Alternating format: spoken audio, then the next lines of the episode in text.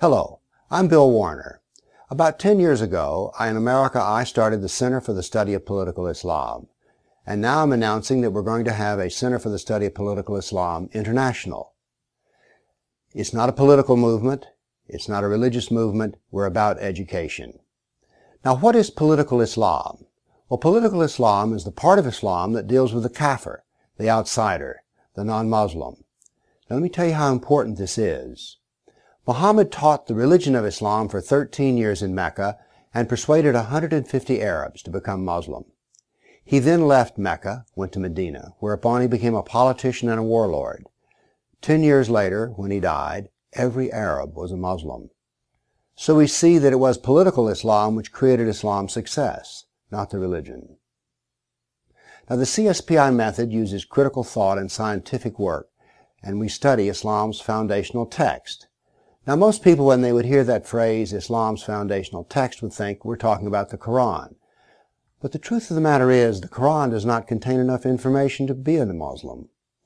Instead, it tells us that we need to also look to Muhammad. And we find Muhammad in two sets of works, the Sirah, his biography, and the Hadith, his traditions. Now, we teach you how to understand Muhammad. In the past, this material was very difficult to read. Indeed, I would say that the Quran is the world's most famous book, which has rarely been read and even less understood. But the scientific method has made these books easy to read. You can become an expert because you can learn Allah and you can learn Muhammad. Now, the importance of the scientific method is this. It deals with objective knowledge, facts, not opinions. And something very interesting happened when I applied the scientific method to Islam's sacred text, because it revealed there were two fundamental principles in Islam. The first is submission, and the other is dualism. Have you ever noticed that with Islam, it always seems to be contradictory? Some say, well, Islam is a religion of peace, and others say, no, it's the violence of jihad. Well, we even go to the Quran and we find this. You have your religion, I have mine, let there be no compulsion in religion. Those sound very nice. But then later we have verses in the jihad mode, and things are not nice at all. It also happens that this dualism is the basis of Islamic ethics. Every Muslim is to treat every other Muslim as a brother or a sister. But the kafirs, the outsiders, the non-believers, they can be murdered or they can be treated as a friend. This is dualism.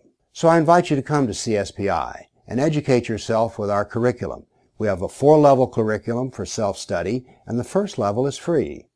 If you want, C S P I can furnish you lecturers for classes, answer questions, and give you advice. In C S P I, you learn fact-based reasoning and undeniable facts.